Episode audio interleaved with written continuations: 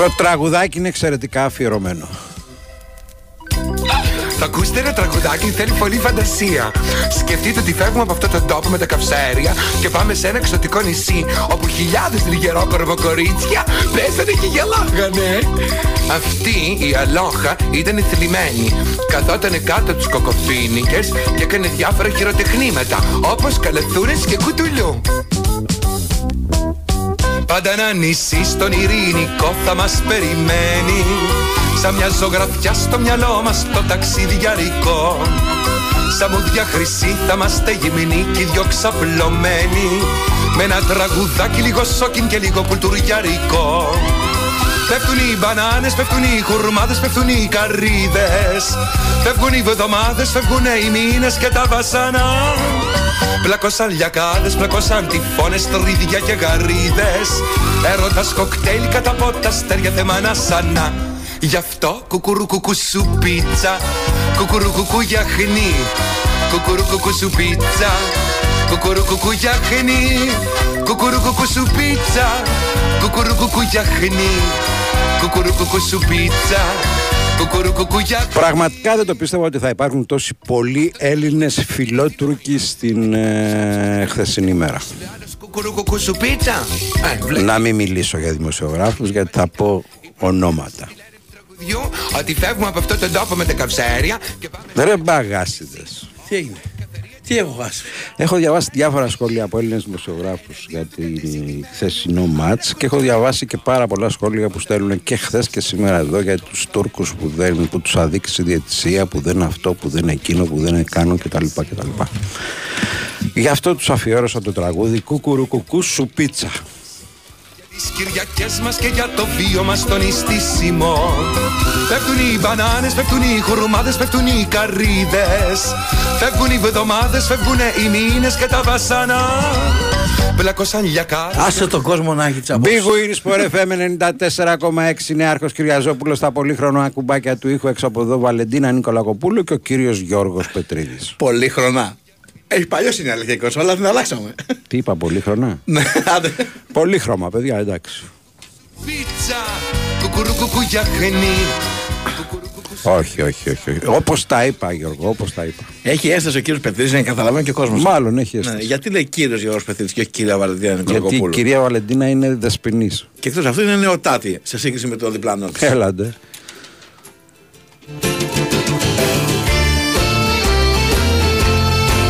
Καλώς τον Αντρέα από την Ουαλία, καλώς τον Βίρονα από τα Χανιά, για όσου Γιώργο από το Κοροπή.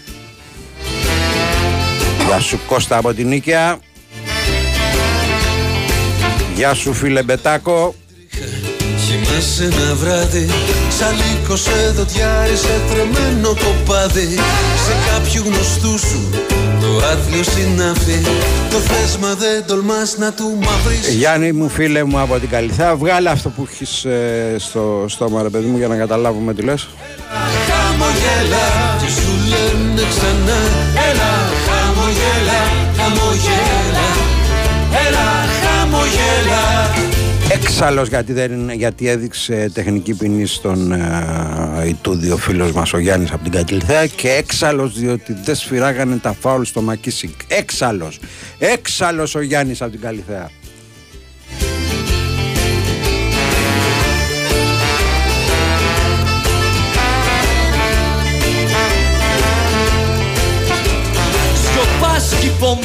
Γιαννάκη μου ξύδι και καλό ταξίδι. Είναι άδειος, μα χωράει πολλούς. Και εσύ βλαστημάς την τύχη σου μάγκα. Νομίζω ότι στα Τύρανα τελείωσε το έργο και πάμε για Πολωνία, έτσι δεν είναι? Το καινούριο. Κράτα μια πισινή. Τι κράτα? Δηλαδή έχω μια πληροφόρηση. Τι έκανε πίσω ο Βέρτης? Όχι ρε φίλε, όχι για την Πολωνία κράτα μια πισινή. Έχω μια πληροφόρηση ότι... Πάντως αυτό... Επειδή δεν θέλαμε Ρουμανία εμείς... Πάντως αυτό που βγάζουν ένα γήπεδο. Αυτά που σου λέγανε. Που βγάζουν ένα γήπεδο και μετά η ατάκα είναι κράτα μια πισινή. Είναι φοβερό. Κοίτα, είναι αυτά που έχουμε πει. Εγώ καταλαβαίνω, δυσκολεύονται. Ωραία. Όταν λοιπόν βρείτε τη λύση και πείτε, έχετε μιλήσει με την Ομοσπονδία εκεί, με το γήπεδο, με την αστυνομία, με το Δήμο, με όλους τους φορείς που πρέπει να πάρεις ένα OK, μετά λες παιδιά. μιλήσαμε, αποφασίσαμε αυτό το γήπεδο. Τώρα κοιτάμε αυτό, κοιτάμε το άλλο. Μάλιστα, όχι εξετάζεται και αυτό, αλλά εδώ θα γίνει ο τελικός, εδώ θα γίνει ο τελικός, εδώ θα γίνει ο τελικός. Δεν. Με το μεταξύ, άκουσα και χθες το απόγευμα ότι ζητούσαμε να γίνει τελικός στην Κύπρο 24 Μαΐου που έχουν τον δικό τους τελικό οι Κύπροι. Καλό. Ναι. Να μην κάνουμε τελικά. Τι γίνεται.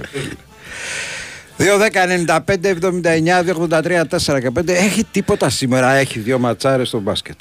Έχει και τέτοιο. Και Μίλαν Ίντερ. Τον άλλον μη τελικό. Έλα ρε, δεν πιάνεται αυτό ρε. Γιατί δεν πιάνεται αυτοί θα παλέψουν για το ποιος θα χάσει τον τελικό. Έλα ρε εσύ, μια χαραμάτση είναι. Δηλαδή θα έχεις Ρεάλ. Μου πες τι άλλο έχει ρε φίλε. Μισό λεπτό ρε φίλε. Θα έχεις Ρεάλ απέναντι στους δύο Ιταλούς ή City απέναντι στους δύο Ιταλούς και θα παίξεις τους Ιταλούς. Και γιατί να μην πας όμως, να μην θες, πρώτα απ' όλα να θες να πας τελικό αφενός, ναι. Αφετέρου να αποκλειστείς από τον αιώνιο αντίπαλο. Εντάξει δεν σηκώνει, είναι βαρύ. Ναι είναι βαρύ. Είναι βαρύ, είναι βαρύ. Έχω μια μπλιά. Λοιπόν είπαμε 2-10-95-79 τι χτες. Δεν είδαμε καθόλου τέτοιο. Τι, Survivor. Eurovision. Τι είναι Eurovision. Ημιτελικό. Εμείς είμαστε αύριο, αλλά να πάρουμε μια ιδέα. Εμείς θα χάσουμε αύριο. Ναι. Εντάξει. Και εγώ στο λέω που γενικά είμαι θετικός άνθρωπος με όλα αυτά, αλλά. Ναι. Δεν είναι. Η χρονιά μας φέτος. Εκτός να κάνουμε την έκπληξη, τι να σου πω. Λοιπόν, έλεγε στα τηλέφωνα 2-10-95-79-283-4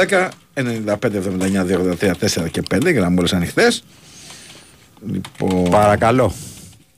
Χαίρετε. Καλησπέρα Οικονομάκος. Όχι ρε φίλε, εδώ τρέχουν οι πολιτικές εξελίξεις και εσύ είσαι εξαφανισμένος. Πες έχω μου... ένα προσωπικό θέμα. Συγγνώμη. Λοιπόν, ευχόμαστε να μην είναι υγείας. Να το πω μια στιγμή. Στις 2 του μηνός μου πήραν οι Αμερικάνοι από την τράπεζα 8,99 ευρώ και 99 λεπτά και μετά από 2-3 λεπτά μου ξαναπήραν 8 ευρώ και 99 λεπτά, δηλαδή περίπου 18 ευρώ. Ναι. Ποιος τα πήρε? Για ποιο λόγο? Με πήραν από την τράπεζα και μου είπαν ότι μου σπάσανε τους κωδικούς και με κλέψανε. Καλά, είχες και άλλα λεφτά μέσα ή τα 18 ήταν? Και ρωτάω τον Κυριάκο Μητσοτάκη, αυτό είπε στο Κογκρέσο να κλέψουν τον Οικονομάκο? Δεν φτάνει που δεν τον έκανε βουλευτή να πάρει κανένα φράγκο. Τον κλέβει κιόλας. Δηλαδή οι βουλευτές γίνονται για να πάρουν φράγκα, όχι για να συνεισφέρουν στο κοινό καλό. Δεν ξέρω αν δεν ρώτα τους. Εσείς τι γνώμη έχετε? Σας βλέπω λίγο επιθετικό σήμερα. Εγώ πιστεύω ότι το κάνουν για να πάρουν τα λεφτά. Άρα κι εσείς για τα λεφτά θέλατε να γίνετε υπουργός. Ποια τράπεζα είναι αυτή? Έχει σημασία, δεν έχει σημασία η τράπεζα. Σημασία έχει η πρακτική. Σημασία έχει αν είναι αμερικάνικη ή ελληνική ρε φίλε. Ελληνική είναι. Ελληνική, γιατί μας είπες Αμερικάνικη? Και μου είπε η τράπεζα ότι τα πήραν Αμερικάνοι. Οι hacker ήταν Αμερικάνοι. Σπάσανε τους κωδικούς και τα πήρανε. Το 899 όπως με πληροφορούν πάντα εδώ οι καλοί φίλοι, οι καλοθελητές και τα λοιπά, είναι τσοντοσυνδρομή. Εγώ δεν είδα τσόντα. Ναι, δεν είδες, μπορεί να πάτησες κανένα κουμπί κατά λάθος. Εγώ έχω την άλλη απορία κύριε Κορομάκο, όμως θα μιλήσουμε λίγο σοβαρά. Δηλαδή θα μπει ολόκληρος hacker στη διαδικασία να σπάσει κωδικούς για να πάρει αυτό το ψηλό ποσό. Ναι, αυτό μου το εξήγησε πριν από λίγο ένας φίλος μου που ο πατέρας πήγε συμμετάσχει στο κίνημα του βασιλέως εναντίον της Χούντας. Μάλιστα. Πάει τόσο βαθιά. Τρεις ήταν οι στρατηγοί που συμμετείχαν στο κίνημα. Ο ένας από αυτούς, ο γιος του, μου είπε ότι το κάνουν σε πολλούς, δηλαδή κάνουν 10 ευρώ στον καθέναν, οπότε... Άμα είναι χιλιάδες, μαζεύουν χιλιάδες ευρώ. Γιατί άμα είναι περίπτωση... Κάτσε να σου εξηγήσω. Ναι. Άμα είναι μικρό το ποσό, λέει, δεν θα πάει να κοιτάξει, λέει αυτός, να βάλει δικηγόρο να το ψάξει. Οπότε παίρνοντας 10 ευρώ από μένα, 18 ευρώ από μένα και 18 από άλλους 10.000, μαζεύτηκαν. Αυτό έχει μια λογική. Βέβαια από την άλλη, αφού θα κάνω τη δουλειά να θα κάνω ένα λογαριασμό, γιατί να μην θα κάνω ένα-δύο, να πάρω ένα καλό κομπόδεμα και να το κάνω 125.000 φορές. Θα σε βρούνε ρε, με το μεγάλο κομπόδεμα, ενώ με το 8 ευρώ τώρα ποιος θα κινηθεί? Ο κύριος Κολομάκος. Δεν θα κινηθεί, διότι στο βάθος πιστεύει ότι του τα φάγε ο Μητσοτάκης. Όχι, δεν νομίζω. Αυτός πήγε και μίλησε με τους Αμερικάνους στο Κογκρέσο. Έτσι, μπράβο. Πες του τα, γιατί δεν καταλαβαίνει την έννοια. Δεν την καταλαβαίνει. Εγώ πιστεύω ότι 8,99 σου πήρε ο Μητσοτάκης και 8,99 σου πήρε ο Τσίπρας. Μπορώ να θέσω τρία ζητήματα στο τραπέζι κύριε Κονομάκο. Ναι, αμέ. Πρώτον, Θεωρείτε εσείς ότι ο κύριος Μητσοτάκης συνομίλησε με τέτοια θέματα εκεί που πήγε για τέτοια θέματα? Εννοείται, ρε, τέτοια. Είσαι ο κύριος Οικονομάκος? Εννοείται. Δεν ξέρω τι συνομίλησε ο Μητσοτάκης. Αυτό που ξέρω είναι ότι έχουμε απομονωθεί από το εξωτερικό. Δεν μας πλησιάζει κανένας. Έχει καταργήσει την Deutsche Welle και έχει βάλει την ΕΡΤ News στη θέση της. Ωραία, η ΕΡΤ. Και μίλησε και γερμανικά με το Στόλτ. Ωραία.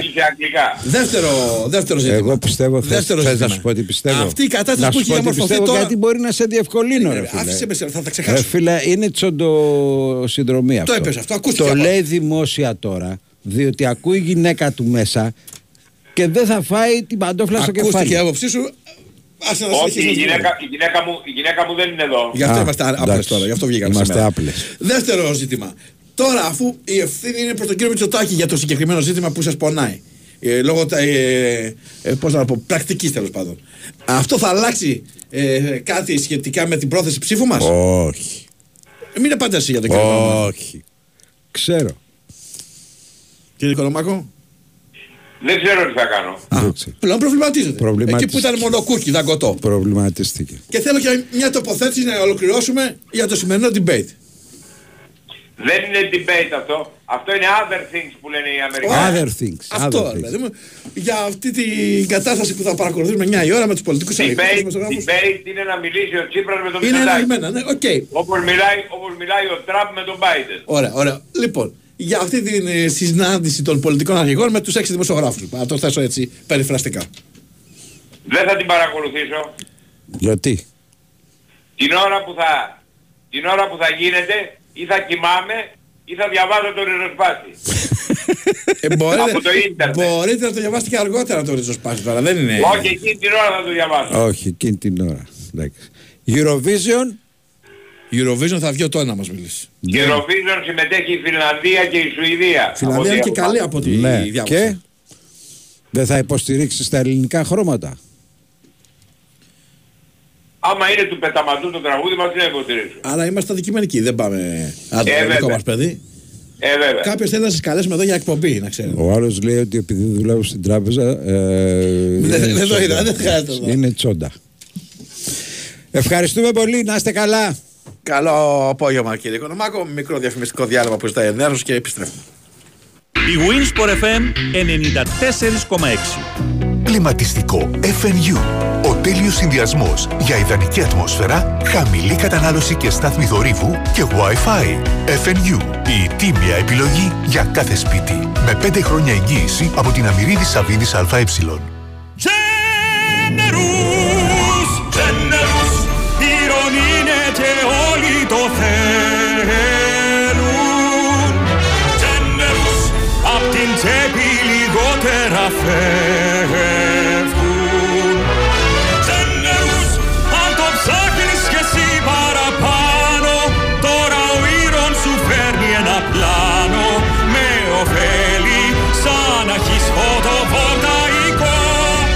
Ήρων Solar Generous, το πρωτοποριακό πρόγραμμα που σου προσφέρει και η οικονομία από φωτοβολταϊκό χωρίς εγκατάσταση και Generous έκπτωση συνέπειας. Μάθε περισσότερα στο 18228 ή σε ένα κατάστημα Ήρων. Παρέχεται κρατική επιδότηση TEM. Συνδυάζεται με το ένα Solar. Ισχύουν όροι και προϋποθέσεις. Αρμόδιος ρυθμιστής ΡΑΕ. Φιλέ, βαρέθηκα με την παλιατζούρα. Θα την πετάξω από τον τρίτο. Τι πας να κάνεις! Δεν χρειάζεται να απελπίζεσαι με τις παλιές σου συσκευές. Τώρα Public και MediaMarkt μαζί και για το πρόγραμμα Ανακυκλώνω, αλλάζω συσκευή. Άλλαξε ψυγείο, καταψύκτικη κλιματιστικά με επιδότηση έως 50%, δωρεάν εγκατάσταση και με 36 χαμηλές δόσεις χωρίς πιστωτική. Και μην ξεχνάς, μόνο εδώ δωροεπιταγή αξίας έως 100 ευρώ για δικαιούχους 2 ή 3 βάουτσερ. Εσύ θα μείνεις με το παλιό. Public MediaMarkt. Ισχύουν όροι και προϋποθέσεις. Η Winsport FM 94,6. Νομίζω ότι ο Οικονομάκος ξεσκέπασε ένα πάρα πολύ μεγάλο πρόβλημα που υπάρχει, διότι είναι σίγουρο ότι η τραπεζική με άκρη στο ΣΥΡΙΖΑ πάνε και παίρνουν 8,89, ναι, και κλονίζουν την ψήφο ακόμα και των πιο σταθερών όπως είναι ο κύριος Οικονομάκος προς τον κύριο Μητσοτάκη. Το πήγες πιο μακρά, εγώ δεν το φτάνω μέχρι εκεί. Εντάξει, ρε φίλε. Αυτές είναι θεωρίες. Φως φανάρι. Φως φανάρι. Θες έναν αληθινό ρεπόρτερ δίπλα σου. Θέλω, ναι. Θα φωνάξουμε κάποιον, γιατί έχουμε τον Γιώργο Πετρίδη μετά μας. Ωραία. Έτσι, γι' αυτό φωνάξαμε κάποιον. Α, φωνάξαμε. Να φωνάξουμε κάποιον. Εντάξει, πάρ' το όπως θέλεις. Να τα θυμάσαι. Μας απειλεί κιόλας στον αέρα, έτσι. Κλείστε το κύριο. Να πούμε ότι ανακοινώθηκε το πρόγραμμα των ημιτελικών για τα play-off της Basket League. Ξεκινάμε Σάββατο 13 Μαΐου, Ολυμπιακός ΠΑΟΚ 7 και 4. Mm-hmm. Ολυμπιακός θα δώσει ένα μάτς. Ένα μάτς πριν φύγει. Έτσι. Ναι, mm-hmm. Ακριβώς. Αυτό το Σάββατο λοιπόν 13 Μαΐου στις 7 και 4. Στη σειρά Παναθηναϊκός Περιστέρι Μπιγκούινγκ. Το πρώτο τζάμπο. Δεν είναι σαν χλαμάρα τώρα, ρε φίλε. Ένα μάτς. Πότε να προλάβεις, Μπαμπή. Αφού θα φύγει, πότε θα φύγει. Μην το καθίσει καθόλου. Να έχει και ρυθμό. Όχι, μπορεί να έχει ρυθμό. Εντάξει, 10 μέρες. Θα στο κάναν αύριο, ρε παιδί μου. Αύριο θα προλάβει να πάρει μια ανάσα, Μπαμπή. Καλά, γιατί δεν ρωτήσαν τον Πάπη αυτή πριν βγάλουν πρόγραμμα. Ναι, καλά λες. Δεν έχω βγει ποτέ στο Πασαλιμάνι. Ας τον άλλο παραπεί την είδηση. Λοιπόν, Παναθηναϊκός Περιστέρι Μπιγκούν τη Δευτέρα, το πρώτο μάτς, 4 παρά 4 το μεσημέρι. Εμπορική ώρα. Νομίζω, ναι, εντελώς εμπορική ώρα. Τέλος πάντων. Τη Δευτέρα 15 Μπιγκούν. Δεύτερο μάτς της σειράς, 20 Μαΐου, Τετάρτη, του Τυσσάκου με τον ΠΑΟΚ, 25 Μαΐου. Την εβδομάδα δηλαδή μετά το Final Four, στις 7 και 4.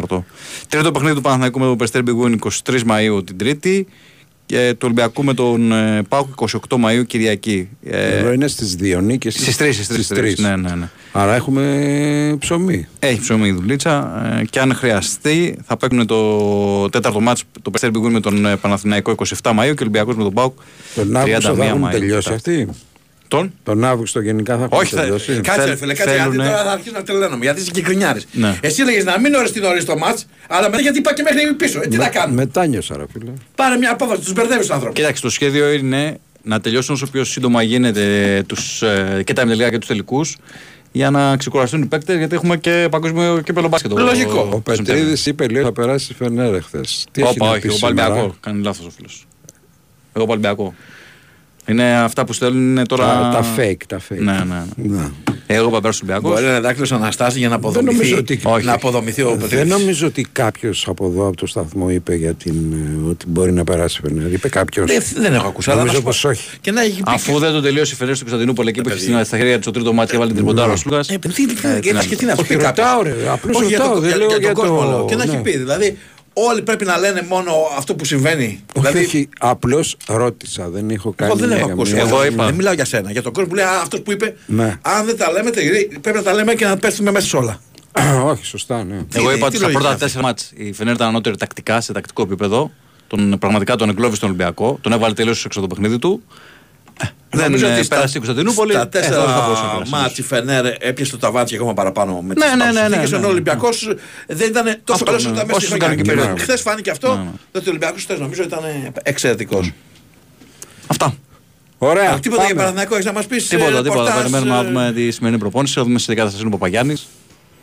Γιατί αυτό είναι το σημαντικό. Ωραία. Ευχαριστούμε πάρα πολύ.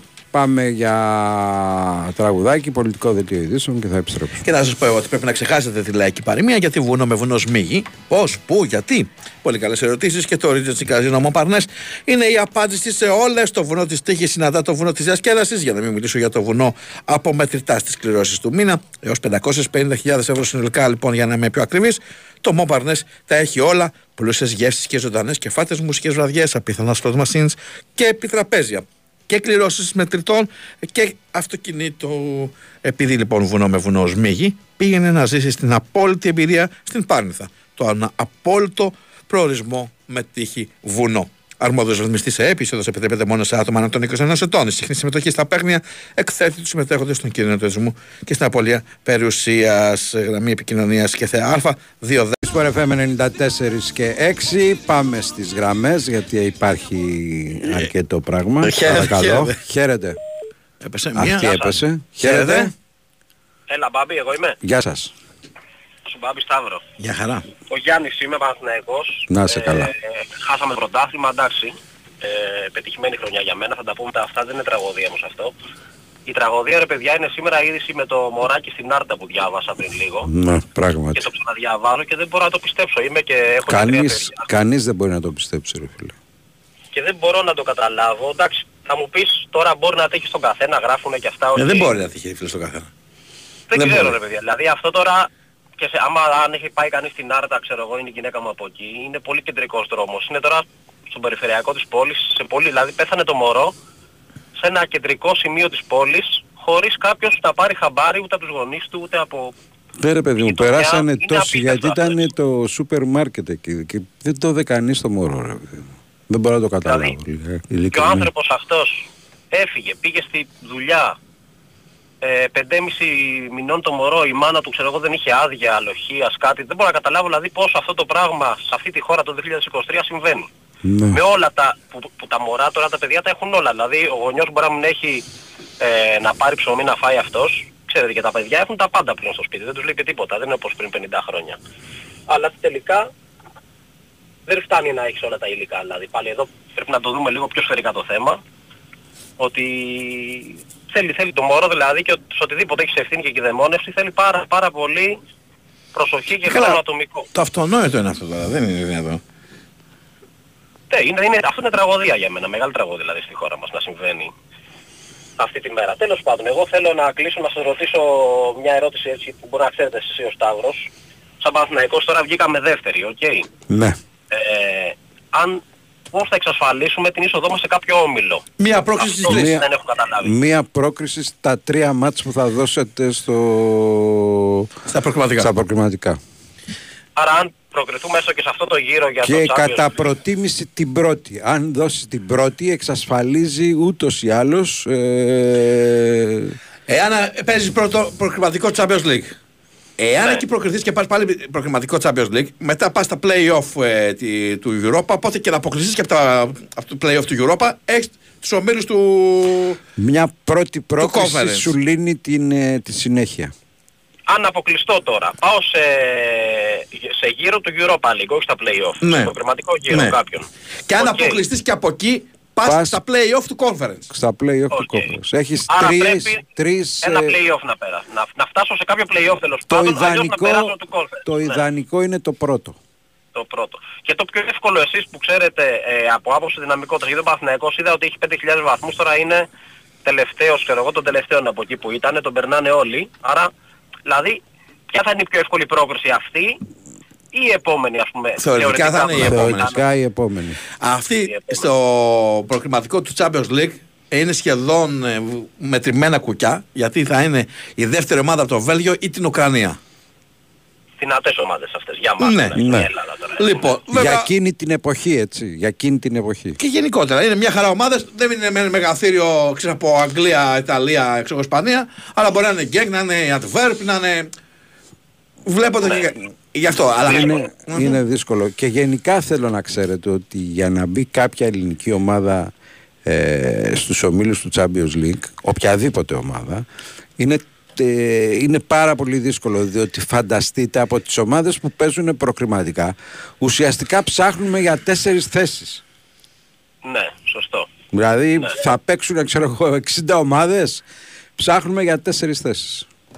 Και μετά με το στο Europa παίζουμε ουσιαστικά με τις 4ης, 5ης και καλών χωρών από ό,τι καταλαβαίνω. Δηλαδή πάμε και Ισπανία, 4η και μπορεί Ιταλία να σου πέσει, μπορεί να σου πέσει βαρύ όνομα. Άρα είναι και θέμα τύχης και κλήρωσης. Μπορεί να είναι κλήρωση καλύτερης με τον πρώτο γύρο, ας πούμε. Και είναι θέμα, κατά τη γνώμη μου, είναι θέμα καλής προετοιμασίας όλης της ομάδος και να έχει παιχνίδια, να έχει πράγματα δηλαδή που πριν από τον προκριματικό. Να σε καλά. Είναι Ιούνιο. Και μια τελευταία. Ο πρώτος γύρος μας είναι Ιούνιο. Όχι, δεν είναι Ιούνιο. Είναι 20 κάτι Ιουλίου, αν θυμάμαι καλά. Θα σου πω ακριβώς. Προς το τέλος Ιουλίου, ναι. 25-20. Θα σου τα βρω και θα σου πω και ακριβώς την ημερομηνία. Έγινε. Ευχαριστώ. Να σε καλά. Πάμε παρακάτω. Παρακαλώ. Τάσος Νικολογιάννης. Έλα Τάσο. Χαίρετε. Γεια σας. Λοιπόν, αρχίζουν να προχωράνε τα πράγματα για τον προγραμματισμό για τη νέα σεζόν του Παναθηναϊκού, αφού ουσιαστικά ξέρουν ότι έχει χαθεί το πρωτάθλημα. Η πρώτη εκκρεμότητα που είχε μείνει ήταν η επέκταση του συμβολαίου του Φώτη Ιωαννίδη, το οποίο το συμβόλαιο έλεγε του χρόνου. με σημαντική αύξηση αποδοχών.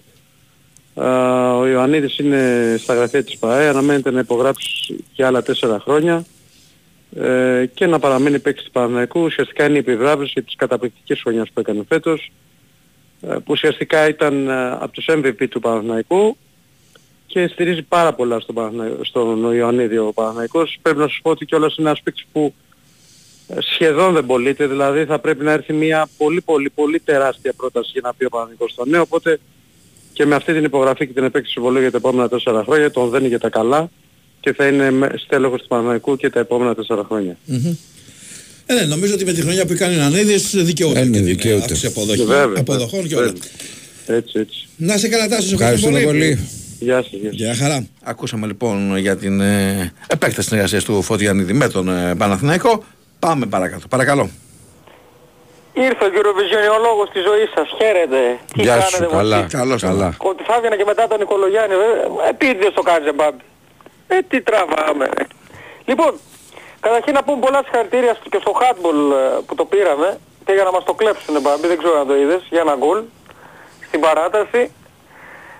Εντάξει, το μπάσκετ χτες ηφαίστειο το σεφ. Για μένα πρέπει άμεσα τους Σλούκα να το ανανεώσει το συμβόλαιο. Είναι για μένα ο πρώτος τροχός που μας πάει και φυσικά και ο προπονητής και οι άλλοι παίκτες. Για μένα ήταν καταλυτικός ο Σλούκας για να πάμε τέλος πάντων στο Κάουνας και θεωρώ ότι εκτός ότι αυτό που έβαλες στην αφιέρωση, ότι και ο κύριος Ιτούδης πρέπει να ξέρει να χάνει, Μπάμπη μου. Έτσι. Πρέπει να ξέρει να χάνει τελικούς. Λοιπόν, πάμε τώρα για την Eurovision.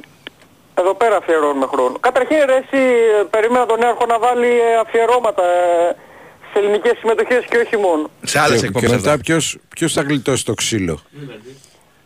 Γιατί ρε παιδιά, μεγαλώσαμε με Eurovision, τι λέτε τώρα. Μπορεί να μεγάλωσες εσύ ρε φίλε. Κι εγώ. Ναι, εγώ ναι.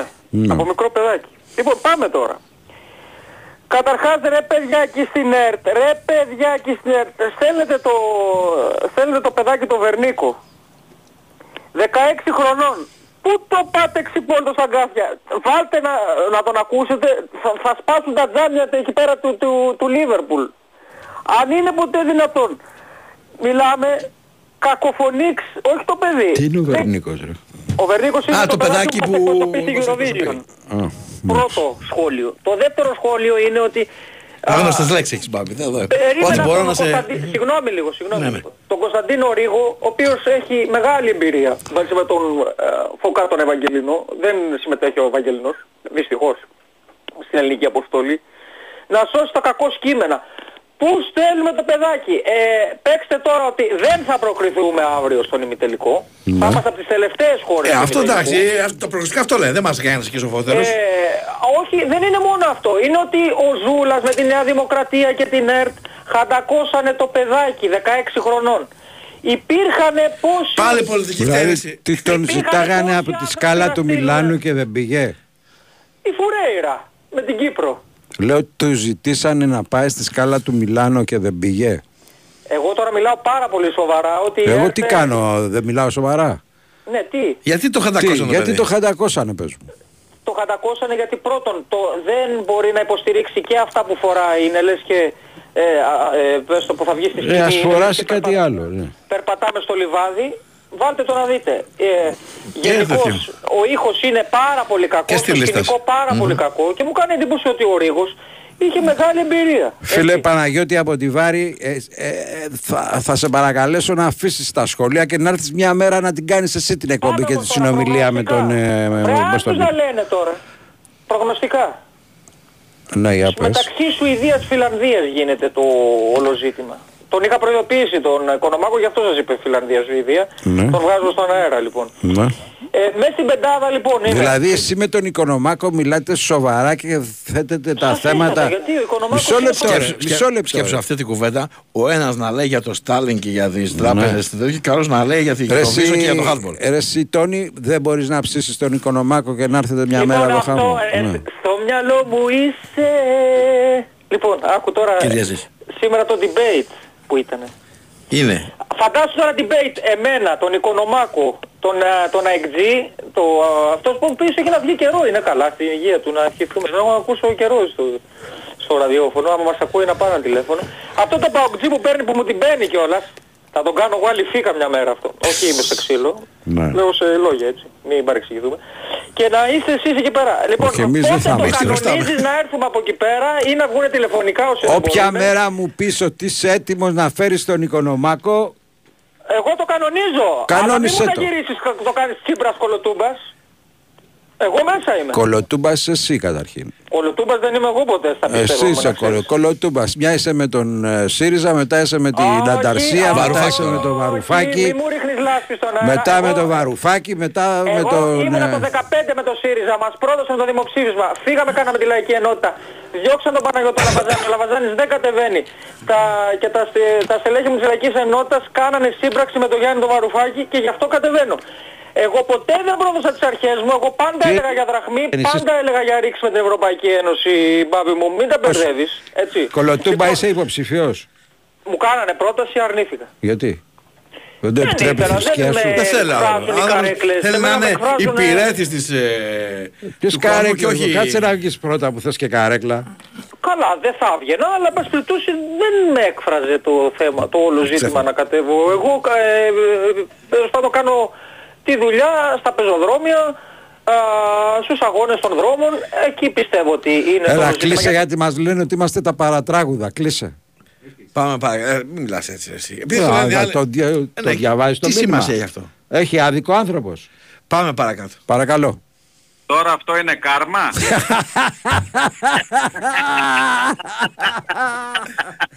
Δεν είναι στημένο, ομολόγησε το. Τι γίνεται ρε. Ομολόγησε... Ομολόγησε ότι δεν είναι στημένο, ομολόγησε. Δεν είναι, όχι, δεν είναι καθόλου. Πάμε. Τι να πω ρε φίλε, τι να πω. Δηλαδή αν εσύ βγαίνεις με τον Νικολογιάννη και έχεις πρόβλημα, εγώ που βγήκα μετά από σαν τώρα τι να κάνω. Δεν έχει καμιά λίμνη εδώ κοντά να πάμε να κάνουμε καπλούμες. Κάτσε να δούμε ποιες ήταν και επόμενος, γιατί μυρίζομαι μεγάλη σειρά είναι αυτή σήμερα σημαδιακή. Την ημέρα του debate τι σειρά σημαδιακή είναι αυτή σήμερα ρε φίλε. Έλα Παναγία μου. Λοιπόν, τι θα έλεγα, τώρα χάσαμε και ήθελα να πω και πράγματα και δεν ξέρουμε. Καταρχήν μας έκανε, ρε εσύ μπάμπη, έτρωγα εκεί την ώρα που έλεγες, μου μιλούσες με τον Οικονομάκο και λες για την τζοτοσυνδρομή και κόντεψα να πνιγώ. Μιλάμε τρομερή ατάκα, όντως είναι η τιμή. Έτσι μας το στείλανε. Ναι. Λοιπόν, είναι τέτοια τιμή, αλλά ρε εσείς καλά τα... Πάτε και κλέβετε 8,99 ρε φίλε. Μα τι βοδομούσχαρα είστε, να πάτε να κλέψετε κάποια... Πάντως έχει μια λογική αυτό που λέει ο Οικονομάκος, ότι αν κλέψουν από 10.000 άτομα 8,98 για βάλτε κάτω. Ναι, ίσως, ναι, μπορεί, ναι, ίσως. Ναι. Και ποιος θα κινηθεί νομικά από όλους αυτούς. Αυτά ακριβώς και σε αυτά τα μικροποσά δεν τα προσέχεις κιόλα η αλήθεια. Νομίζω ότι εσύ τα έκανες τώρα με ανέπαφες. Μπορεί να λες πήρα τσιγάρα ή δεν έγινε ξέρω εγώ. Καταρχήν αυτά τα ποσά είναι οι ανέπαφες συναλλαγές που κάνουμε κάθε μέρα και ούτε κάνουν σημασία δεν δίνουμε. Και όντως μπορεί να υπάρχει μια λογική σε αυτό που λέει, αλλά τώρα 8,99 για να μην δώσουμε βάση. Όταν δεις ένα στρόγγυλο ποσό 10-20 ευρώ, σου λες πότε έκανα εγώ τόσο στρόγγυλη συναλλαγή, ενώ με τα 8,99 ξέρεις τον μπερδεύεις, τα αφήνεις πίσω. Ναι, ίσως έχεις δίκιο, δεν μπορώ να πω. Λοιπόν, ας πω και εγώ αυτό το τετριμένο αλλά ουσιαστικό συγχαρητήρια στην ΑΕΚ που πήρε το πρωτάθλημα. Ήταν καλύτερη αυτή με τον Παναθηναϊκό, το πήρε αυτή και πάμε παρακάτω και καταλαβαίνω πάρα πολύ καλά τους Παναθηναϊκούς στην απογοήτευσή τους, αλλά επειδή μπορεί να τους λίγο να τους... μαλακώσει αυτό, ας το πω, εγώ έχω βιώσει χειρότερα πράγματα στο νήμα. Δεν μπορεί κανένας να μου πάρει την απογοήτευση το 1991 τον Απρίλιο όταν έχασα το πρωτάθλημα από τον Άρη με το τρίποντο του Γιαννάκη στο τελευταίο δευτερόλεπτο. Εκείνο εκεί το πράγμα δεν υπάρχει περίπτωση να το ζήσει κανένας. Το λάθος του Βασούλα στο ευρωπαϊκό. Εγώ μιλάω για εντός συνόρων, ναι. Το τρίποδο του Γιαννάκη ήταν ακόμα χειρότερο γιατί το παιχνίδι ήταν στα χέρια μας. Του Φασούλα δεν ήταν ακόμα στα χέρια μας, ήταν ισοπαλία. Θα έπρεπε να βάλουμε καλάτι για να κερδίσουμε. Ενώ εκεί με το τρίποδο του Γιαννάκη είχαμε, φαντάστο 7 δευτερόλεπτα πριν το τέλος, είμαστε 4 πόντους μπροστά και το χάσαμε. Το διανοείστε. Δηλαδή αυτό το πράγμα δεν πρόκειται να ξαναγίνει στην ιστορία. Εντάξει, και είχε μεγάλη άβρα εκείνη η ομάδα. Δηλαδή όταν έχεις μέσα Γκάλ και Γιαννάκη, σε θέλει και ο ίδιος ο Θεός. Αυτά γινότανε με υπερφυσικές δυνάμεις τότε αυτά τα πράγματα που γίνανε. Οπότε η απογοήτευση στο νήμα, την ξέρω καλά πως τη βιώνει κάποιος, αλλά αν θέλουν να είναι ειλικρινείς οι Παναθηναϊκοί και βάζαν ας πούμε κάτω τα πράγματα και λέγανε πραγματικά στον εαυτό τους ποιος άξιζε αυτό το πρωτάθλημα, θα λέγανε και οι ίδιοι τους το άξιζε η ΑΕΚ. Είμαι σίγουρος 100%. Γιατί έπαιξε και πιο καλό ποδόσφαιρο και είχε και πιο καλούς παίχτες. Τελεία και παύλα. Αναρωτιέται το Τόνι γιατί λέει κακία γι' αυτό. Έτσι. Να σε ρωτήσω γιατί έχεις κακία για τον Τόνι, έτσι λέει. Κακία για τον Τόνι, όχι δεν έχω κακία για τον Τόνι, απλώς λέει άσχετα πανάσχετα πράγματα και επιτίθεται σε ομάδες άσκοπα. Δηλαδή τώρα στον ΠΑΟΚ όσο ήμασταν εμείς πάνω από το νερό, κάθε εβδομάδα ακούγαμε τον Τόνι διάφορα χίλια πράγματα. Δεν θα απαντήσουμε. Δηλαδή πάνω από το νερό. Ο Τόνι έχει το δικαίωμα να μας αντικρούει και να μας κάνει και εμείς. Δεν μπορούμε να προστατεύσουμε την ομάδα μας, ρε Τόνι. Για πες μας εσύ δηλαδή. Για πες μας. Για απάντησέ μας. Να σε καλά. Λοιπόν, άντε καλή συνέχεια τώρα. Για χαρά. Πάμε παρακάτω. Παρακαλώ. Καλησπέρα. Καλησπέρα. Λοιπόν, εγώ είμαι ο Γιώργος Ολυμπιακός. Γεια σου Γιώργο. Να πω στο φίλο τον Παουτζή ότι συμπρωτεύουσα δεν υπάρχει σε καμία χώρα. Δεν υπάρχει λέξη πρωτεύουσα. Υπάρχει πρωτεύουσα και οι πόλεις. Δηλαδή, στην Αγγλία, ποια είναι η πρωτεύουσα του Λονδίνου? Το Μάντσεστερ. Το Καϊματσακλάν. Το Μπέρμιγχαμ. Λοιπόν, δεν υπάρχουν συμπρωτεύουσες. Πρώτον. Δεύτερον. Ο Ολυμπιακός έπαιξε για την ιστορία του. Καλά έκανε. Έτσι. Δεν μπορεί ο Παναθηναϊκός να πανηγυρίσει πρωτάθλημα μέσα στον Πειραιά. Δεν γίνεται αυτό. Έτσι. Έπαιξε για την ιστορία του. Όλοι λέγανε ότι ο Ολυμπιακός θα το δώσει. Λέει το παιχνίδι και κάτι τέτοια. Λοιπόν, συγχαρητήρια στην ομάδα που κέρδισε. Έτσι. Πάντα πρέπει να παίζουμε για να κερδίζουμε. Τώρα, η ΑΕΚ, εντάξει, εγώ ήθελα να το πάρει η ΑΕΚ, δεν ήθελα να το πάρει ο Παναθηναϊκός. Γιατί ο αντίπαλός μας είναι ο Παναθηναϊκός, δεν είναι η ΑΕΚ. Έτσι, λοιπόν, η ΑΕΚ όπως το πήρε, πώς? Άσε την απόδοση. Και η Βραζιλία παίζει την καλύτερη μπάλα, δεν παίρνει πάντα το Μουντιάλ. Λοιπόν, η ΑΕΚ πώς το πήρε? Σφάζοντας τον Παναθηναϊκό μέσα στη Φιλαδέλφια και τον Ολυμπιακό στον Πειραιά.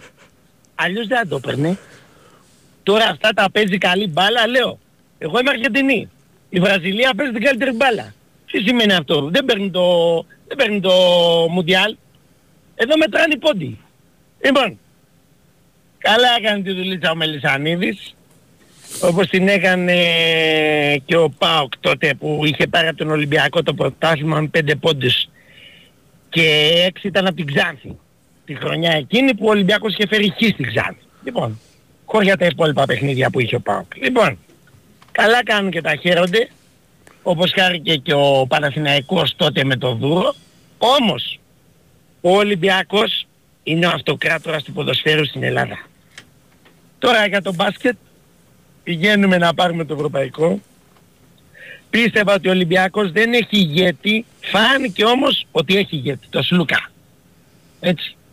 Οπότε πηγαίνουμε τώρα εκεί με το Σλούκα Βεζέγκοφ. Πιστεύω ότι δεν θα είναι σαν την προηγούμενη φορά που στον τελικό χαθήκαν και οι δύο. Ίσως είναι πιο όριμοι, ίσως είναι πιο έτοιμοι. Έτσι, πιστεύω ότι μπορούμε να το πάρουμε. Έγινε, ευχαριστούμε πολύ. Να σε καλά, πάμε. Παρακαλώ. Ναι. Γεια σας. Γεια σας. Γιώργος θα το περιστέρι, τι κάνουμε παιδιά? Γεια σου Γιώργο, καλά. Πάμε λίγο σύντομα μόνο. Ναι, λόγω της ημέρας να πω λίγο για την πολιτική, τα debate αυτά για μένα είναι δύο η ταπεινή μου γνώμη. Το ένα είναι πρέπει να γίνεται όπως σήμερα όλα τα κόμματα, γιατί κατεβαίνουν στις εκλογές της Βουλής δηλαδή. Αλλά οι ερωτήσεις να είναι ίδιες σε όλες πάνω στο ίδιο θέμα. Δηλαδή για την οικονομία τι θα κάνει ο καθένας, για πέντε σοβαρά πράγματα. Όχι φλαφλού και όλες τις ερωτήσεις και χωρίς λόγο, να ρωτάνε για συγκεκριμένα θέματα. Και το δεύτερο debate είναι όταν θα μείνουν οι δύο μόνοι τους, πρώτος με δεύτερο την επόμενη φορά, να κάνουν μεταξύ τους. Αυτά είναι τα debate για μένα. Δεν είναι τώρα debate τώρα να κάνουν ερωτήσεις, πάντα ο καθένας ό,τι θέλει μόνος χωρίς να αντιδράει ο άλλος. Αυτά είναι της πλάκας debate. Τέλος πάντων. Να πω κάτι άλλο για την ΑΕΚ που λέει, να πούμε συγχαρητήρια ο Παοκτζής. Ο Παναθηναϊκός ήταν όλο το πρωτάθλημα πρώτος. Πιο καλά να πούμε ένα μπράβο στον Ολυμπιακό στον μπάσκετ που ήταν όλη τη χρονιά πρώτος και πάει καλά. και όχι στην ΑΕΚ, η οποία για δύο αγωνιστικές και ειδικά την προτελευταία παίρνει το πρωτάθλημα και πώς το πήρε, τα είπε ο προηγούμενος, που δεν ήταν και Παναθηναϊκός. Ο Παναθηναϊκός ήταν σταθερή ομάδα, δεν σου βγάζε μάτια, ήταν σταθερή ομάδα. Καλά κάνανε και το πήραν έτσι όπως το πήρε η ΑΕΚ, δεν λέω ότι δεν έχει παίξει μπάλα η ΑΕΚ, έχει παίξει, αλλά δεν ήταν και για... δηλαδή την βοηθήσανε σε κρίσιμα σημεία την ΑΕΚ. Ωραία, να πάμε σε κάτι σημαντικό γιατί δεν έχουμε χρόνο. Ναι, δύο πράγματα έχω. Μίλαν Ίντερ. Δεν υπάρχει διπλό εκεί, Μίλαν λόγω φανέλας θα προκριθεί πιστεύω. Okay. Ωραία. Και να πω και κάτι, δύο πράγματα που πρέπει να τα κρατάμε στη ζωή μας. Σημασία δεν έχουν τι λένε για σένα, αλλά ποιος τα λέει, είναι βασικό αυτό. Και δεύτερο, ό,τι κάνεις στους άλλους φοβάσαι μη το κάνουν αυτοί, μη το κάνουν οι άλλοι. Να είσαι καλά. Γεια χαρά. Ευχαριστώ, να πω εγώ ότι η Άνοιξη έχει έρθει για τα καλά και είναι καιρός για βόλτες. Είσαι έτοιμος να γίνεις ο επόμενος Easy Rider. Διεκδίκησε μια super Vespa μόνο εδώ στο Regency Casino Mont Parnes την Παρασκευή 12 Μαΐου στη 1. Οι λαχνοί σε περιμένουν στην είσοδο και με κάθε σου επίσκεψη πολλαπλασιάζονται για ακόμα περισσότερες πιθανότητες να την κάνεις. 2-10-95-79-283-4 και 5. Παρακαλώ. Χαίρετε. Χαίρετε. Ας να μιλήσω γιατί τους στρωμάζω τα μούτρα. Καλησπέρα σας. Περίμενε, δεν θέλω να μιλάς. Ας να το χειριστώ εγώ. Ναι. Καλησπέρα σας. Ακούγεται από το φάσμα. Χαίρετε. Σας ακούμε. Βεβαίως. Χαμηλώστε την τηλεόραση. Αν δεν χαμηλώσετε το άλλο που ακούγεται από μέσα δεν θα βρούμε άκρη. Δεν έχω ράδιο. Κάτι έχετε που... Τηλεόραση. Ναι. Τέλος πάντων, πείτε μας την ερώτηση. Ούτε ράδιο ούτε τηλεόραση. Εσάς ακούω. Ωραία, πάμε. Μία ερώτηση. Την ξέχασα. Ναι. Ο Μέση. Πάει στην ίδια ομάδα με τον Ρονάλντο ή στην αντίπαλη ομάδα? Ο Μέση δεν πήγε πουθενά ακόμα. Λογικά θα επανέλθει στην Μπαρτσελώνα.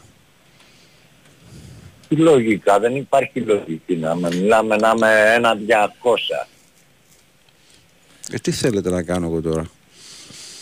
Γιατί το παιδί, ναι, αν δεν πάει εκεί, θα αναγκαστεί να είναι υπάλληλος του πεθερού του. Δεν έχει, είναι άφραγκος. Ναι. Όχι, δεν πάνε στην ίδια ομάδα πάντως. Η μία είναι Αλχιλάλη, η άλλη είναι η Αλνάστρο. Δεν είναι... Α, ωραία, θα έχουμε κόντρα. Συμπαίκτες δεν θα είναι. Ναι. Αφού σας διαφορετικά. Οκ, ευχαριστούμε πολύ. Παρακαλώ. Γεια σας. Γεια σας. Λοιπόν, έχω κάτι απορίες. Ναι. Και αυτές θα ήθελα να πω, γιατί δεν τις έχω ακούσει. Γενικά δεν παίρνω τηλέφωνο. Μάλιστα. Και εγώ με άκουγα καταρχήν, έτσι. Ωραία. Λοιπόν, οι απορίες μου είναι, πρώτη απορία. Αν ας πούμε ότι καταρχήν καταλαβαίνω το πρόβλημα και η στεναχώρια που έχουν οι φίλοι Παναθηναϊκοί. Ναι. Αλλά αν ας πούμε ότι πέρανε αυτές τις τρεις μέρες διορία και παίζανε σήμερα. Ναι. Και ξαφνικά πάθαινε Ολυμπιακός κορονοϊό. Έπρεπε να πάρουν και Ολυμπιακός υποθέτω άλλες 4 μέρες μετά. Φαντάζομαι με το σκεπτικό σας, ναι. Ναι. Τι θα γινόταν το πρωτάθλημα, πότε θα τελειώνει? Γιατί υπάρχουν κάποια περίοδο που πρέπει να τελειώσει. Ναι. Αναγκαστικά, γιατί υπάρχουν εθνικές ομάδες, υπάρχει τελικό κυπέλλο, υπάρχουν εκλογές. Είναι κάτι που δεν εξαρτάται από εμάς, δεν μπορώ να σας τη λύσω εγώ την απορία. Όχι, δεν το σκέφτηκε ποτέ κανένας από τους ρεπόρτερ του Παναθηναϊκού να πει ρε παιδιά, οκ. Okay. Γιατί υποθέτω, αυτοί που κάνανε τη σύσκεψη και την ώρα το σκεφτήκαν αυτό. Ότι υπάρχει αυτή η πιθανότητα να κολλήσει και κάποιος άλλος και να ξαναχρειαστεί να πάρουν αναβολή. Τι θα γινόταν? Πάμε τώρα στο παρακάτω. Ναι. Έχω μια απορία. Δηλαδή ο Παναθηναϊκός τι εξασφάλισε που το πρόβλημά του ήταν ότι είχε τον κορονοϊό και θα μπορούσε να κερδίσει τον Ολυμπιακό? Γιατί δεν το έκανε με τον ΠΑΟΚ ας πούμε, που ήταν καλά, που προηγήθηκε με στην έδρα του, με το μισό ΠΑΟΚ. Το κάθε παιχνίδι γιατί... είναι ξεχωριστό πάντως, δεν ξεχωριστό, είναι το ίδιο. Ναι, αλλά πρόσεξε κάτι. Αν έχεις μια ομάδα που έχει βάλει τον ΠΑΟΚ στα δοκάρια... Με το ίδιο σκεπτικό θα σου λέγανε γιατί δεν κέρδισε η ΑΕΚ τον Ολυμπιακό στο μάτς πρωταθλήματος ας πούμε. Δεν τον κέρδισε. Αυτό λέω. Ξέρεις, οι απορίες αυτές, δεν μπορούν να λυθούν. Ναι. Όχι, όχι, ναι, συμφωνώ. Υπάρχει όμως μια διαφορά. Ότι μέχρι να φτάσουμε στο παιχνίδι με τον Ολυμπιακό, η ΑΕΚ πήγε μέσα στον Παναθηναϊκό και τον έβαλε στα δοκάρια. Έπαιξε με τον ΠΑΟ και τον κέρδισε άνετα. Έπαιξε με τον Βόλο και τον κέρδισε άνετα. Έπαιξε με τον Άρη και τον κέρδισε άνετα. Έπαιξε με τον Ολυμπιακό στο πρώτο παιχνίδι και τον κέρδισε άνετα. Δηλαδή λες, έχεις και μια πιθανότητα. Δυστυχώς ο Παναθηναϊκός από την αρχή του play-off πάει ακόμα χώντας. Δεν έπαιξε ένα παιχνίδι που λες ήτανε καλύτερος και ήταν άτυχος. Στον ΠΑΟΚ μέσα προηγήθηκε 1-2 και για 15 λεπτά έγινε σκοτωμός. Με τον Ολυμπιακό κέρδισε γιατί έβαλε ένα αυτογκολ και έβαλε και μια πάσα... χάρισμα. Έτσι, είναι χάρισμα. Όχι το κάνεις επίτηδες, λέω αυτό. Ενώ ναι. Ήταν δώρο. Με την Άκη δεν την κέρδισε, το Βόλο δεν τον κέρδισε. Με τον ΠΑΟΚ, τον μισό ΠΑΟΚ προηγήθηκε και κατάφερε και σοφαρίστηκε. Είναι αυτό δηλαδή, καταλαβαίνω την πίκρα που έχουν. Αλλά δηλαδή πρέπει να δουν λίγο και την ομάδα πως πήγαινε. Μάλιστα. Και με έναν Ολυμπιακό που έχει όποιο όφελος έχει. Σαν μεγάλη ομάδα, να κυνηγήσει την τρίτη θέση ακόμα και ακόμα. Όσοι δεν εξασφάλισε, δηλαδή το περνάνε έτσι αυτό. Τις εκφράσατε τις απορίες σας, σας ευχαριστούμε πάρα πολύ. Να είστε καλά, πάμε, παρακαλώ. Ναι, καλησπέρα. Καλησπέρα. Εγώ μιλάω. Εσείς, ναι. Ωραία. Παμινόδος, Παναθηναϊκός. Ναι. Το απόλυτο ξενέρωμα. Δηλαδή έχουν να νιώσω έτσι από την ευκαιρία του Βλάοβιτς, ας πούμε, με την Μπαρτσελώνα, από το λάθος του Σεϊταρίδη με την Πόρτο στο Λεωφόρο, στον ημιτελικό με τον Μουρίνιο. Δηλαδή άδειασα.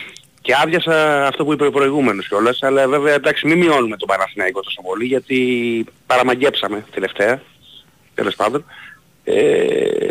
Φυσικά και δεν νίκησα τον ΠΑΟΚ και έχασα το πρωτάθλημα από τον ΠΑΟΚ και από τον Βόλο. Απλά. Πραγματικά δηλαδή, δεν έχω λόγια. Και ήμουνα πρώτος, ήμουνα καλός, δεν ήμουνα πάρα πολύ καλός, ούτε υπερομάδα, σαν την Αϊκάρα. Αλλά η ΑΕΚ συγχαρητήρια, μπράβο το πήρε και μπράβο της και μακάρι να πάει και καλύτερα. Αλλά το γεγονός ότι επί ένα χρόνο μας είχαν μην πω τι, επειδή φτιάξαμε γήπεδο θα πάρουμε το πρωτάθλημα, δεν σημαίνει κάτι αυτό παιδιά. Ειλικρινά δεν σημαίνει κάτι έτσι. Τίποτα δεν σημαίνει. Γιατί μπορεί να πας στην Ευρώπη του χρόνου με την Αγία Σοφιά και μην παίξεις το conference ας πούμε. Γιατί έτσι είναι η μπάλα. Αλλά αυτή η μείωση και αυτή η υποτίμηση του Παναθηναϊκού φέτος μετά από τόσες χρόνιες... Αυτός που μειώνει και απαξιώνει τον αντίπαλο. Αυτός που μειώνει και απαξιώνει τον αντίπαλο μειώνει και τον εαυτό του. Διότι πήρε ένα πρωτάθλημα με απαξιωμένους αντίπαλους. Επειδή είσαι Ολυμπιακάρα λοιπόν, άκουσε κάτι. Εγώ δεν ήθελα επουδενή.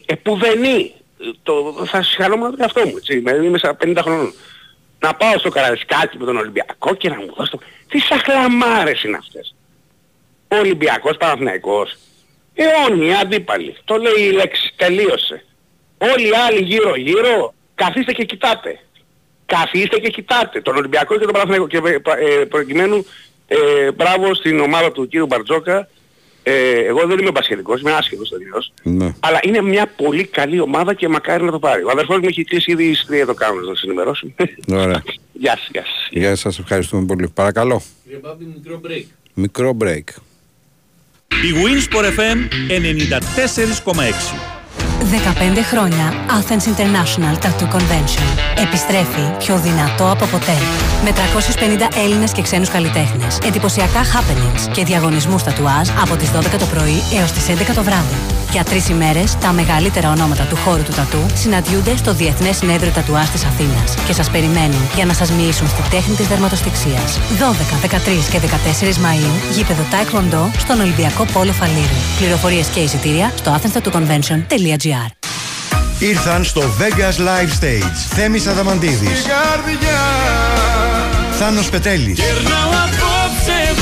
Αγγελική Ηλιάδη. Vegas Live Stage Θέμης Αδαμαντίδης, Πετρέλης, Ηλιάδη. Κάθε Πέμπτη και Σάββατο, Πέτρου Ραλή 29, Ταύρος. Η Wins for FM 94,6.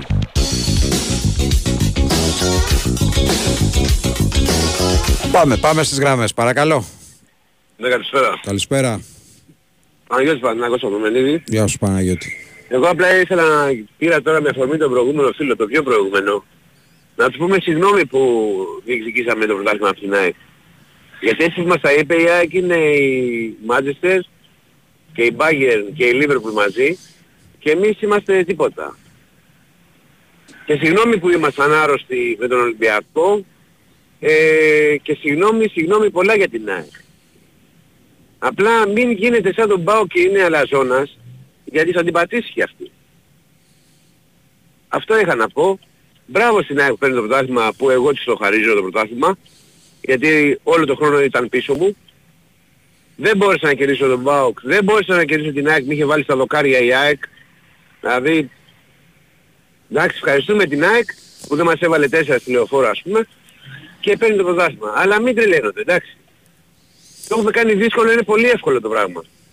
Κακώς έπαιξε ο Παναθηναϊκός τη Δευτέρα. Άμα ήταν η ΑΕΚ, θα είχαμε τώρα, θα γράφανε και θα ανεβάζανε και θα κατεβάζανε.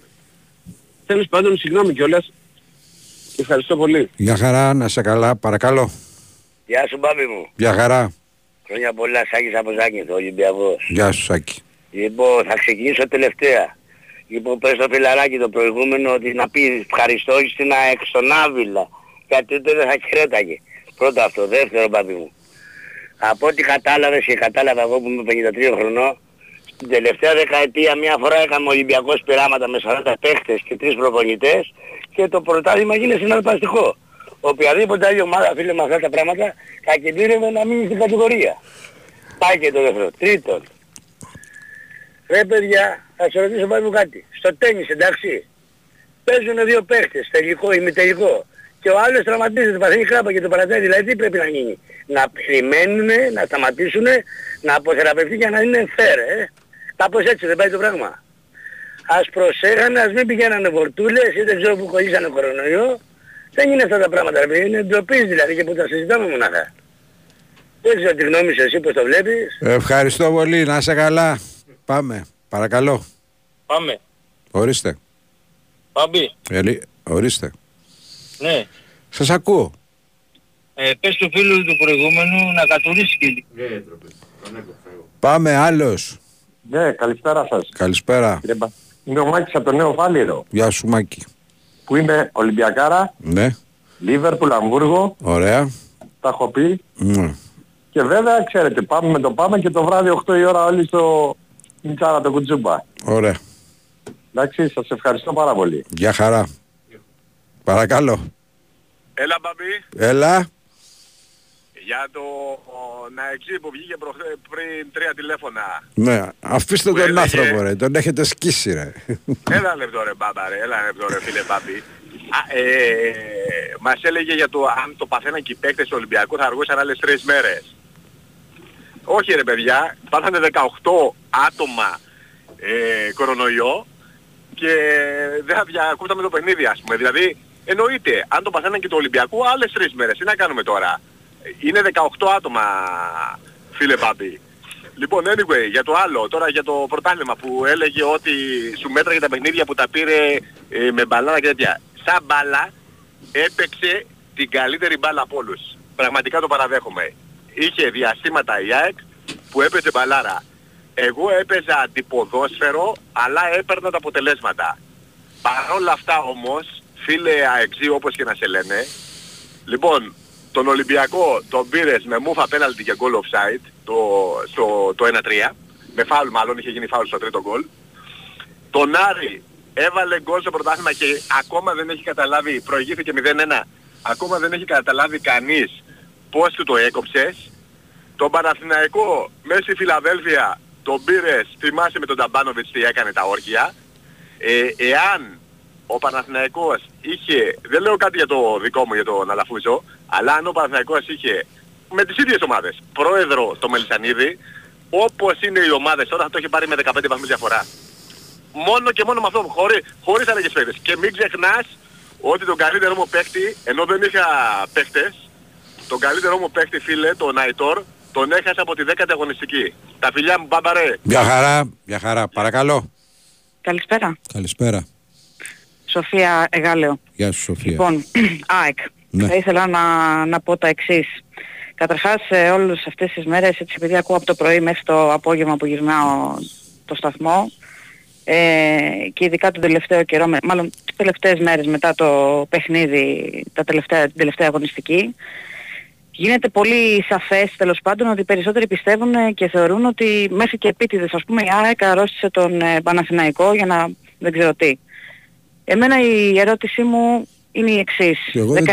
Δεν το έχω ακούσει. Όχι, αυτό. Δεν λέω ότι αυτό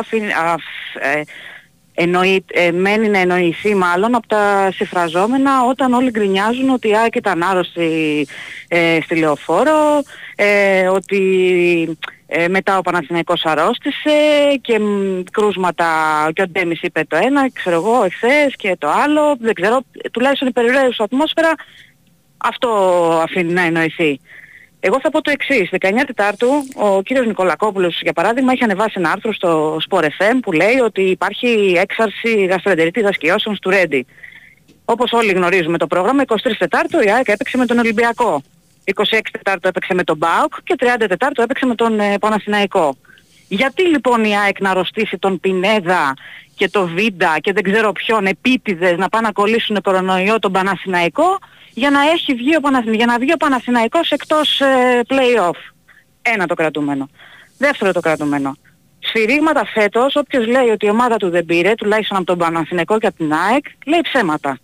Γιατί και η ΑΕΚ αντίστοιχα πήρανε και οι δύο σφυρίγματα. Στον πρώτο γύρο η ΑΕΚ και για πέναλτι έχει διαμαρτυρηθεί μέσα στο Καραϊσκάκι, στο Μάνταλο, που πήρε την μπάλα από κεφαλιά του αμυντικού και το καταλογίσαν ως offside και μετά ο Πασχαλάκης τον έριξε κάτω.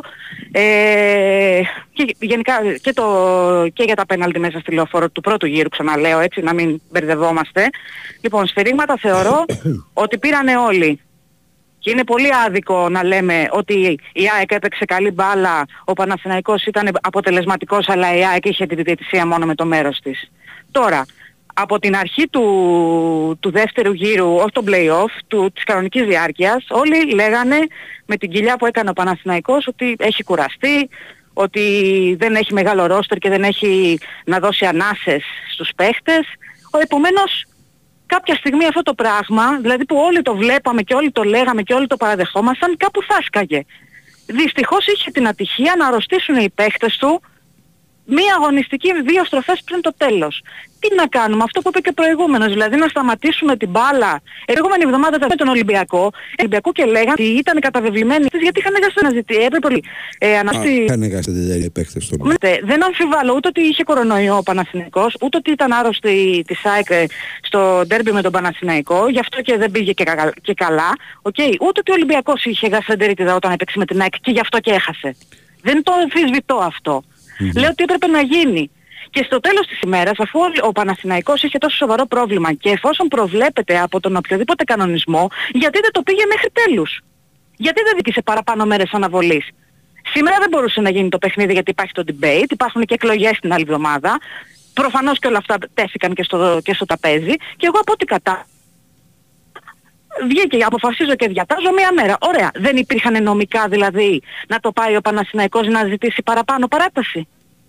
Δεν το έκανε. Που πάει να πει ότι δεν μπορούσε να γίνει κάτι άλλο. Ή αν μπορούσε να γίνει κάτι άλλο, γιατί δεν το έκανε? Και γιατί οι γιατροί του Παναθηναϊκού αφήσανε απροστάτευτους επαγγελματίες παίκτες να εξαπλωθεί έτσι μια οποιαδήποτε πανελλήνιση. Το θέμα δεν είναι ο κορονοϊός. Αυτό δεν μπορεί να το προβλέψει και να το σταματήσει ένας. Όχι, φυσικά και δεν μπορεί, αλλά να σας πω κάτι. Όπως κατηγορούν ότι η ΑΕΚ είχε κορονοϊό γιατί φοράγανε μάσκες στον ντέρμπι της Λεωφόρου, ωραία. Η ΑΕΚ, γιατί δεν αρρώστησε όλη η ΑΕΚ λοιπόν μετά? Ο ΠΑΟΚ που έπαιξε με την ΑΕΚ 2 μέρες πριν από τον Παναθηναϊκό, γιατί δεν είναι άρρωστη με κορονοϊό? Γιατί αν ήταν η ΑΕΚ άρρωστη θα ήταν μια εβδομάδα. Θα είχε κολλήσει όλη τη λίγκα να πούμε. Τι είναι αυτά τα πράγματα? Έτυχε, είναι τόσα άτομα που μπαινοβγαίνουν μέσα στις ομάδες και έτυχε και αρρώστησε 2 αγωνιστικές πριν το τέλος. Και δεν έπαιξε παιχνίδι. Δεν έκλεψε η ΑΕΚ το πρωτάθλημα, έχασε ο Παναθηναϊκός.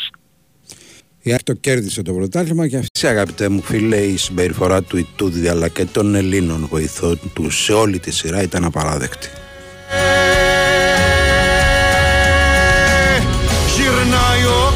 Και χθες αποκλειστικός τους στόχος ήταν να δυναμητήσει το αυτό, βρίζοντας και τους Έλληνες παίκτες αλλά και τους διαιτητές, και μάλιστα σε όλη τη σειρά.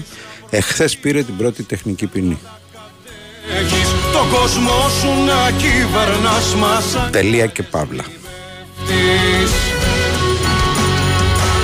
Μεγάλα ψέματα μίλες, γιατί θα τα πιστέψεις. Για το ψήλο σου το λαιμό, χίλιες τηλιές θα μπλέξεις. Και αν κάποιος πρέπει να απολογηθεί, είναι αυτός που με τα 40 εκατομμύρια κατέληξε να είναι 8ος στο κύριο πρωτάθλημα και να αποκλειστεί από το Final Four. Αυτός πρέπει να απολογηθεί και όχι κανένας άλλος.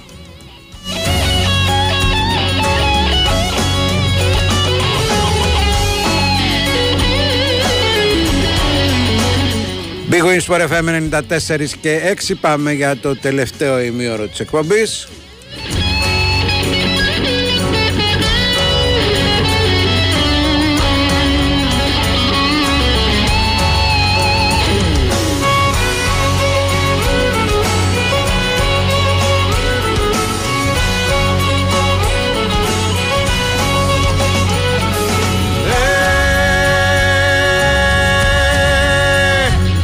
Ξεχνάει ο κόσμος τη στιγμή και ιστορίες γράφει. Την πόρτα κλείνει ο τρελός, μήπως και δει τα λάθη.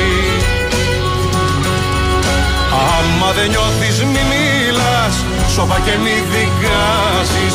Χίλια κεφάλια πέφτουνε όταν εσύ δεινιάζεις. Να ρωτήσεις τον Παπα-Νικολάου, να ρωτήσεις τον Βεζέκοφ, να σου πει αν έβρισε ή όχι.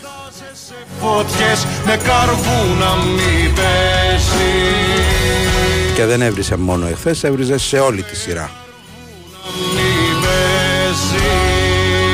Εκτός αν βάλουμε σπάστου τα χέρια του Σλούκα, δεν είναι βρισιά βέβαια, είναι παράκληση προσβιά. Δεν πειράζει, παιδιά, ξιδάκι. Is it getting better? Or do you feel the same? Will it make it easier on you? Είμαι ο μοναδικός που έχω κάνει μήνυση στην ιστορία με τον Παπαπέτρου. Κανένας άλλος δεν έκανε. Μόνο εγώ. Και μάλιστα σύντομα θα βγει και η απόφαση. One life when it's one need. Και θα πονέσουνε πολύ τότε. One love, we get to share it. Πάμε όμως, παρακαλώ. Χαίρετε. Άπη. Γεια χαρά. Καλησπέρα. Καλησπέρα. Γεια σου Μπάμπη, Γιώργος ΑΕΚ. Γεια σου Γιώργο. Τι κάνετε, καλά είστε? Όλα καλά. Ωραία. Λοιπόν, να ρωτήσω κάτι, να με βοηθήσεις και εσύ όσο μπορείς και να βάλω λιγάκι έτσι τροφή για σκέψη και στους Ολυμπιακούς και στους Παναθηναϊκούς. Πρώτα απ' όλα, την επόμενη μέρα των παιχνιδιών, στο Βαγγέλη τουλάχιστον την εκπομπή, έχουν βγει όλοι οι αεξίδες και έχουν δώσει συγχαρητήρια στο Γιοβάνοβιτς για την ομάδα του. Δεύτερον, για πες μου ρε Μπάμπη κάτι. Ο Παναθηναϊκός από πέρυσι στα play-off μέχρι τη διακοπή του Μουντιάλ δεν ήταν αίτητος. Και γιατί θα πρέπει να κάνω το στατιστικό λόγο του Παναθηναϊκού εγώ ρε φίλε? Όχι, δεν σου λέω, δεν θέλω να κάνω στατιστικό λόγο. Μήπως το σκέφτεσαι. Γι' αυτό σου είπα να με βοηθήσεις. Κάνω λάθος, να μου πεις αν κάνω λάθος. Νομίζω, αυτό σε ρωτάω, δεν θέλω να μου πεις. Νομίζω πως ήταν. Ωραία. Εκείνη την εποχή που έγινε και ο κύριος Νικολογιάννης και μας έδειχνε τα ποστάλ και μας έλεγε τα δικά του. Τέλος πάντων, τα αφήνουμε αυτά. Στη διακοπή του Μουντιάλ, ο Παναθηναϊκός πήγε στην Κύπρο και έκανε τουρισμό. Βγάζανε φωτογραφίες και πήγαινανε να δείχνουν την ομάδα στους οπαδούς. Η ΑΕΚ, ξέρετε τι έκανε φίλοι μου Παναθηναϊκοί? Πήγε πάλι πίσω στην Ολλανδία και έκανε μίνι προετοιμασία καλοκαιριού. Μες στις λάσπες και μες στις βροχές. Για να καταλάβετε ποιος το είχε δει πιο σοβαρά το θέμα. Και να μην τα ρίχνετε, για σκεφτείτε λιγάκι. Και όσο για τους Ολυμπιακούς, επειδή έχουμε βρεθεί πολλά χρόνια εμείς στην κατάσταση που βρεθήκατε εσείς φέτος, να σκεφτούνε από τότε που φύγει ο Μοντέστο, που έκανε ο κύριος Νικολακόπουλος και μας έλεγε ότι ο Μοντεστό πήγε στη μεγάλη τη Μόντζα να δείξει το τέτοιο. Για να σκεφτούν αν ξεκινήσαν από τότε τα προβλήματα. Αυτό πάμε. Μου ευχαριστώ πάρα πολύ. Καλή συνέχεια. Ο καθένας κάνει τριλίζα με το μυαλό του. Παρακαλώ. Παρακαλώ. Καλό απόγευμα. Ναι. Καλό απόγευμα. Α, νόμιζα δεν μ' άκουγε ο Παπί. Πάντως το παραδέχομαι, όταν δεν είναι για θέματα τα οποία δεν σ' αγγίζουν, δεν υπάρχει πιο ωραίο συνομιλητής από σένα. Κάθεσαι και ακούς καρτερικά. Τι να κάνω, πρέπει να ακούσω. Ναι. Τι να κάνω. Λοιπόν, εγώ δεν θα το πω έτσι όπως το πες εσύ το τελευταίο, δεν θα πω για κουβενταξιδάκι. Θα πω για αυτούς του Παναθηναϊκού που του αγριέψανε τώρα. Πολλοί μας χαρακτηρίσανε και διάφορα, εκούλες, ξέρω εγώ, τέλος πάντων. Ο άλλος ηρωνικά έκαρα. Εγώ δεν τους πω ξυντάκι, γιατί θέλανε να πάρουν πρωτάθλημα με την πέμπτη επίθεση στο πρωτάθλημα, με την πέμπτη επίθεση. Εγώ ξεκόλλησε ο Σταύρος από τη μάσα, παιδιά. Ούτε γιατί γλυκάκι δεν μπορούμε να φάμε. Τους μεγάλους σε ηλικία να βάζουν να ακούνε το τραγούδι που έχει πει ο Βαγγέλης ο Περπινιάδης στην αδικία. Να το εμπεδώσουν και φάνε όλα μια χαρά. Καλή συνέχεια. Γεια σου, ευχαριστώ, παρακαλώ. Θέλω κάτσε πέρα με, θέλω να μου κάνει ένα ρεζούμε, τι έχω χάσει. Τίποτα. Κάθε φορά τα ίδια μου λες. Δεν έχεις χάσει τίποτα, ρε φίλε. Άμα έχεις χάσει κάτι θα αρχόντουσαν τα σήματα. Κάτσε, θα διαβάζω τα μηνύματα να καταλάβω. Παρακαλώ. Καλησπέρα. Καλησπέρα. Γεια σου Μπαμπή. Για χαρά. Έχουμε μία άτυπη κόντρα μεταξύ Αεξίδων και Παναθηναϊκών. Πώς και έτσι. Αν αυτό και εκείνο και τα λοιπά. Εντάξει. Okay. Που και που μπαίνει και λίγο Ολυμπιακός, που και που μπαίνει και λίγο Ιτούδης. Πρώτα θα πούμε για το χτεσινό. Αυτό που είπες για τον Ιτούδη, κάτι άκουσα ότι για τους συνεργάτες του ή ο ίδιος. Και ο ίδιος και οι συνεργάτες του ήταν απαράδεκτοι σε όλη τη σειρά.